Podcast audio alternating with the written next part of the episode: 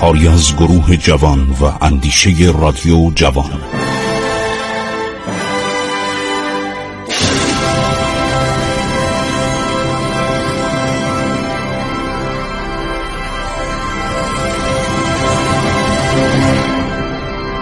بسم الله الرحمن الرحیم. به نام خداوند بخشاینده مهربان من خسرو معتزد هستم. در برنامه عبور از تاریخ رادیو جوان با شما صحبت می کنم شنوندگان عزیز بعض شما رساندم که فتلیشا موقعی که سالهای سالخوردگی خودشو میگذران مواجه میشه با شورشی در افغانستان. و فتلیشا دستور میده به عباس میرزا در سال 1831 میشه 1247 هجری قمری. عباس میرزا میاد به طرف نواحی شمال شرقی ایران تا 1833 امنیت رو در سراسر این صفحات برقرار می‌کنه. کامران میرزا امیر هرات چند سال بود از پرداخت خراج سالانه خودداری می‌کرد. عباس میرزا بهش اختار می‌کنه. عباس میرزا هم کسی نبود با کسی شوخی کنه. پرداخت بدهی خودشو میگه اقدام کن و الا من خواهم آمد و حراس رو بر سر تو خراب خواهم کرد. عباس میرزا در کوران بیماری بیماریش هم تو داشت شدت پیدا می‌کرد به پسرش محمد میرزا دستور میده در رأس سپای آزم تسقیل حرات بشه. این دستور ولیت برخلاف تمایل و نظر انگلیسی ها بود. چون انگلیسی ها می‌خواستن از کامران میرزا حمایت کنن یک دولتی به نام افغانستان درست کنن حرات هم از ایران جدا کنن و بدن به اون دولت که یک دروازه های هند بسته بشه یک صد محکمی جلوی روسیه ایجاد بشه. هر شود که عباس میرزا رو شروع کردن آزار و کارشکنی. عباس میرزا در تابستان 1833 به تهران آمد و پدرش رو در جریان گذاشت آقا این دفعه شوخی نیست. این قوانین اینطوری نبودن. اینا همه بهبه و چرچر می‌کردن ابراز اطاعت می‌کردن. الان گفته نمیدم. خراجمو نمیدم هر کاری بخوای بکن. دولت روسیه که پس از دو دوره جنگ با ایران به قسمتی از مقاصد خود نائل شده بود فرصت رو برای پیشرفت به سوی هندوستان و اجرای وصیت‌نامه پتر کبیر مناسب دانست. البته این وصیت‌نامه جعلیه که پتر کبیر گفته که برین هندوستان رو بگیرین ایران رو بگیرید عرض شود عثمانی رو بگیرید. اینو میگن سفیر انگلیس در سن پترزبورگ اینو جل کرده. خود پتر کبیر چنین نظریه نداشته ولی کارهای روسا چه در زمان تزاری و چه در زمان بلشویکی کمونیستی نشون میده که اینا این به اصطلاح خط مشو دنبال می‌کردن. خب عباس میرزا اومد تهران در تابستان 1833 بعد دولت روسیه حالا می‌خواد حمایت کنه عرض شود که از دولت ایران. گراف سیمونیچ اینو یادتون باشه. گراف, گراف یعنی شاهزاده. یعنی آدم اصیل زاده آدمی که با خاندان سلطنتی نسبت داره گراف مثل کنته. ایشون سفیر در ایران بود یعنی وزیر مختار. اون موقع سفیر نمی‌گفتن.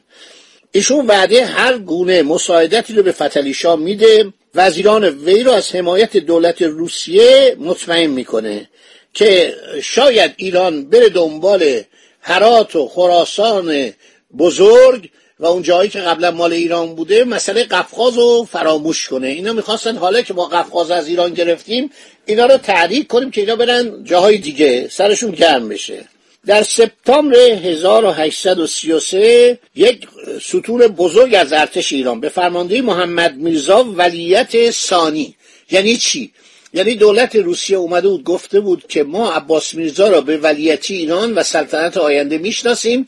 پسرشم و به اصطلاح نوشم هر کی باشه ما تا زمانی که امپراتوری روسیه است از اینا حمایت می‌کنیم. واقعا این کار می‌کردن. در موارد مختلف این کار می‌کردن و اگر سلسله رومانوف از بین نرفته بود احتمال نداشت که رضاخان بتونه کودتا کنه و بیاد و تهران رو بگیره و احمدشاه رو بعد از حدود چهار سال از ایران برانه.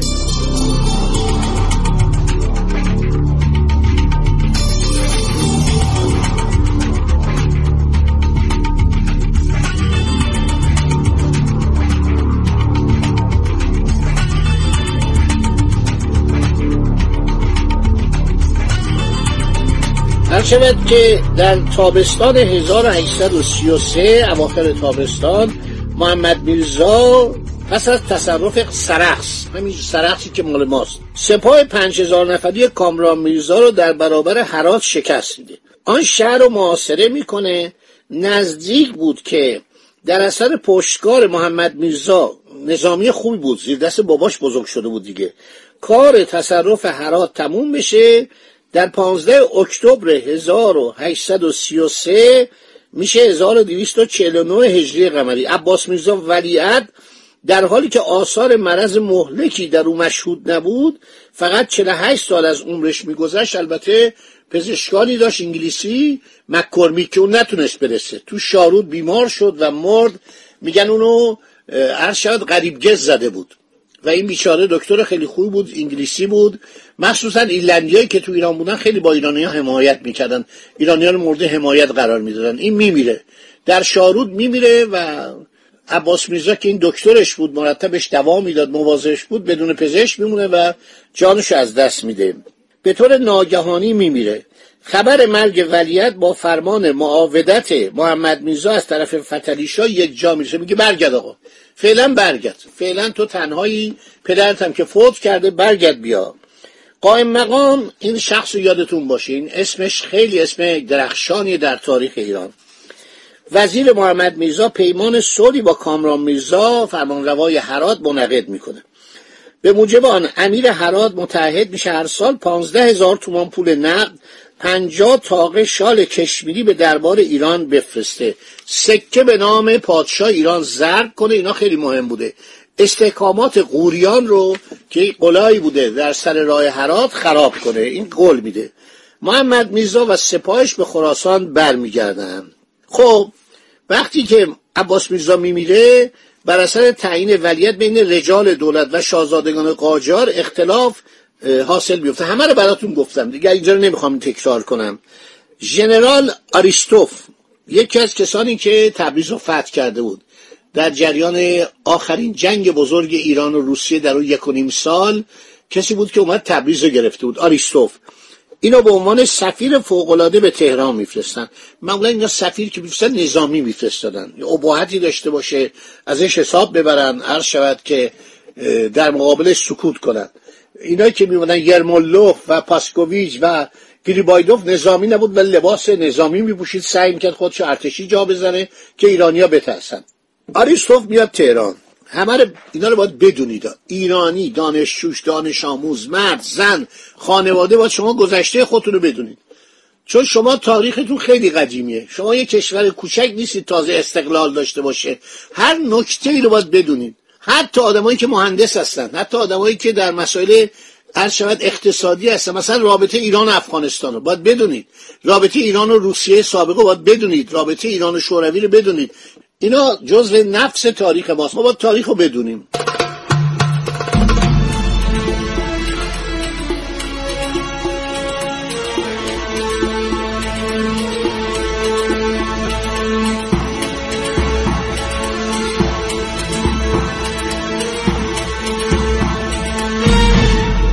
خب هر شاید حضور اولتون که جنرال آریستوف میاد تهران فوت عباس میرزا رو اعلام می‌کنه تسلیت میگه به خانواده سلطنتی قاجار و سراحتا اعلام می‌کنه. میگه ما طبق معاهده ترکمانچای سلطنت ایران در خانواده حضرت اقدس والا عباس میرزا تضمین شده. ما تضمین کردیم. بنابراین دولت امپراتوری روسیه تأخیر در صدور فرمان ولیتی محمد میرزا رو جایز نمی‌دونه. خب اینا عباس میرزا با اینا سالها جنگیده بود ولی عباس میرزا رو احترام میذاشتن. رفتارش طوری بود که من ندیدم کسی از عباس میرزا بد بگه.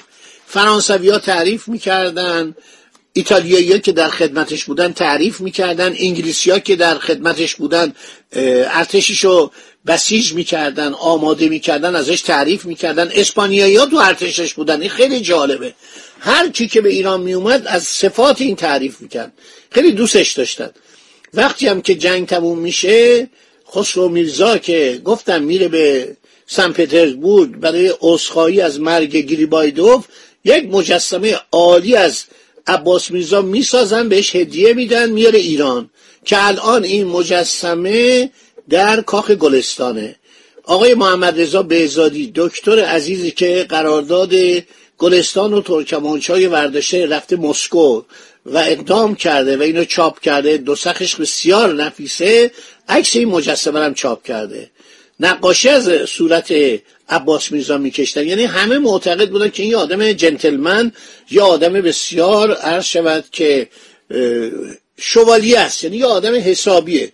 این بود که بهش احترام میذاشتن این احترام به برادراش نمیذاشتن. برادراش آدمای زیاد جالبی نبودن. ولی این یه صفات خوبی داشت. همش هم قصه برای ایران می‌خورد. خدا بیامرز همش می‌گفت چرا ما اختراع نمی کنیم چرا ما ابداع نمی کنیم چرا همش نشستیم کنار دیوار و باغ و نمی‌دونم کنار رودخانه و بشینیم از گل و بلبل صحبت کنیم؟ مملکت جاش کاره. چرا وقتمون بی خود میگذرونیم؟ در هر موردی ما داریم وقت گذرانی می‌کنیم. مملکت ایران باید ساخته بشه. مملکت ایران بسیار مملکت پهناوری بود. اون موقع عرض کردم زمان صفوی ما دو میلیون و ششصد هزار کیلومتر مربع وسعت ایران بود. خب باید این مملکت ساخته بشه. در همه چی وقت رو تلف می‌کنیم. و این ملل دیگه شما ببینید معطل نمیشن. مرتب جلو میرن. اگه ما می‌خوایم به پایینا برسیم و از اونا جلو بیادیم که که زمانی از اینا ما جلو بودیم. زمانی که دولت امپراتوری هخامنشی بود همین انگلیسی ها تو جنگل زندگی می‌کردن. واقعیت شما نگاه کنید. قلایشون رو ببینید چطوری بوده. شهرهاشون چطوری بوده. رومیا به گردن اینا حق دارن. رفتن اونجا چند تا شهر ساختن اونجا رو عوض کردن درست کردن لندن رو درست کردن. همین کار رومیا بوده. باقی ماجرا میماند برای برنامه آینده که برای شما عزیزان همه ماجرا رو از سیر تا پیاز به قول قدیمی ها تعریف می‌کنم. خدا نگهدار شما باد.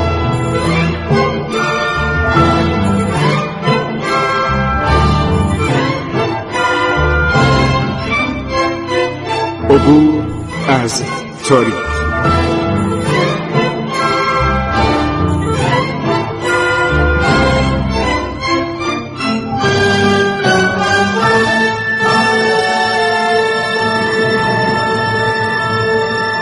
ایران با شکوه. سرگذشت ایران ما به روایت خسرو معتزد